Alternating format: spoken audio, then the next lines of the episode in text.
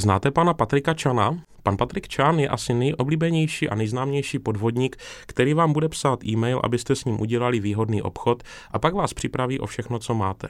To, o čem hovořím, je takzvaný nigerijský skem, jeden z nejstarších internetových podvodů, který funguje dodnes a funguje velmi správně, nejenom v e-mailu, ale také třeba na nákupních službách, jako je Aukro, anebo na Facebooku.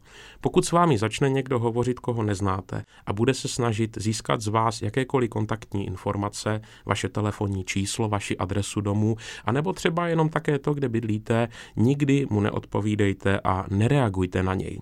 Pokud by s vámi někdo chtěl udělat výnosný obchod spočívající například v tom, že by na váš účet poslal peníze z nějaké vzdálené země, nejčastěji je to Nigérie a právě proto nigerijský skem, neodpovídejte mu.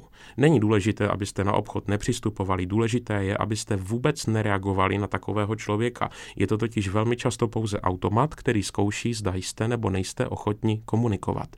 Když vám někdo pošle e-mail anebo zprávu, že jste vyhráli v loterii a že potřebuje vaše osobní údaje k tomu, aby vám mohl vyplatit výhru, neodpovídejte na něj, nereagujte a neposlouchejte ho. Také to je z největší pravděpodobností podvod.